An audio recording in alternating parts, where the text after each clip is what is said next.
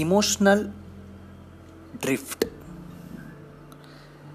વાત છે વીસ જૂન બે હજાર વીસ સવારનો સમય.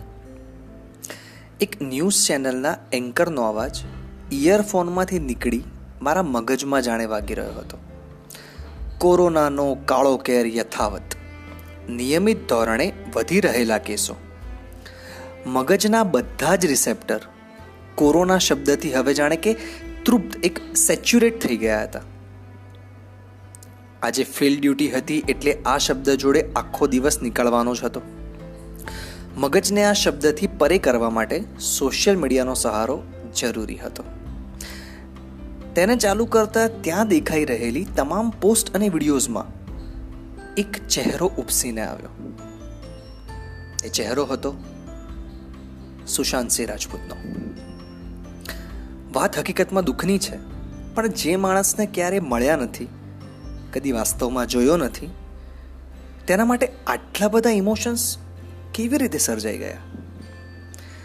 કદાચ પહેલાં લાગણીઓ વાસ્તવમાં આપણી હતી, જેનું સર્જન આપણે કરતા, જેને કાબુ પણ આપણે જ કરતા. પણ કદાચ હવે એ સ્થાન સોશિયલ મીડિયાએ લઈ લીધું છે. અચાનકથી જ ક્રિએટ કરવામાં આવતી કે બતાવવામાં આવતી દરેક પોસ્ટ અને વીડિયો કોઈકના દુઃખ માટે, તો કોઈકનામાં ગુસ્સો ઊભો કરવા માટે. પૂરતી છે. વાયરસની જેમ હવે ઇમોશન્સમાં પણ શિફ્ટ અને ડ્રિફ્ટ આવવા લાગી છે. સોરી ફોર સેઇંગ પણ કોઈની ડેથ ઉપર અમુક પોસ્ટ ક્રિએટ કરીને પૈસા કમાવાળા લોકોની સંખ્યા ઓછી નથી.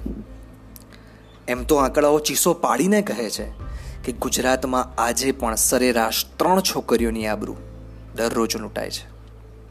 અને આટલા કેસ તો ખાલી ઓન પેપર છે.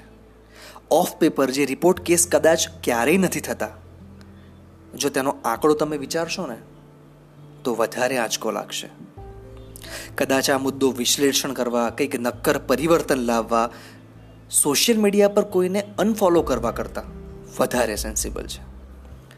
પણ કદાચ આ ટોપિક માટે આપણે સેચ્યુરેટ થઈ ગયા છીએ. બે હાથમાં પકડેલું એ છ ઇંચનું રમકડું, આપણું મન અને લાગણીઓ બધું જ કંટ્રોલ કરીને બેઠું છે. અને ડિપ્રેશન તો વધશે જ, કારણ કે રિલેશન્સ હવે ફોનમાં જ બંધાય છે.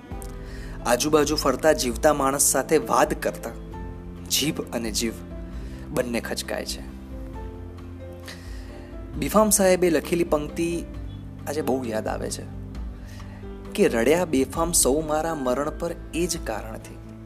રડ્યા બેફામ સૌ મારા મરણ પર એ જ કારણથી. હતો મારો જ અવસર અને મારી જ હાજરી નહોતી. આવા અગણિત વિચારો સાથે અમારી ટીમ ફિલ્ડમાં જવા નીકળી. રસ્તામાં એક ચાર રસ્તા પર બાઇકમાં પાછળની સીટ પર બે પગ સાઈડમાં લટકાવીને એક ભાઈ બેઠા હતા. મોઢા પરનું માસ્ક ઉતારી તેમણે સિગરેટ ફૂંકવાનું શરૂ કર્યું.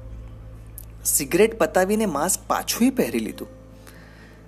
તેમના ધુમાડા વાયરસ તો શું ખુદનું પણ પતન કરવા માટે શક્ય છે? પણ અફસોસ, વ્યસન જેવો મુદ્દો પણ હવે પરિવર્તન માટે અશક્ય છે. અને અંતમાં એક આઘાતજનક ઘટના સર્જાઈ. એક બાવન વર્ષના સજ્જન અમે જ્યાં કોવિડ સસ્પેક્ટેડ પેશન્ટ્સના સેમ્પલ લેતા હતા, ત્યાં આવ્યા.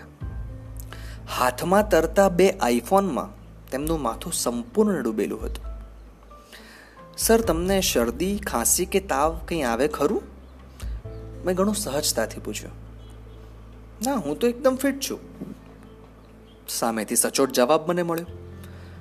તો સેમ્પલ કેમ, સર, લેવડાવવું છે તમારે?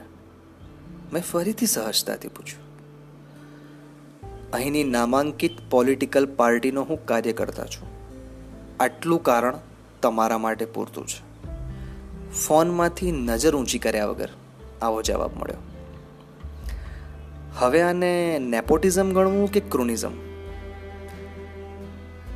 એનો જવાબ મને હજુ નથી મળ્યો ડૉક્ટર હેરતુદામ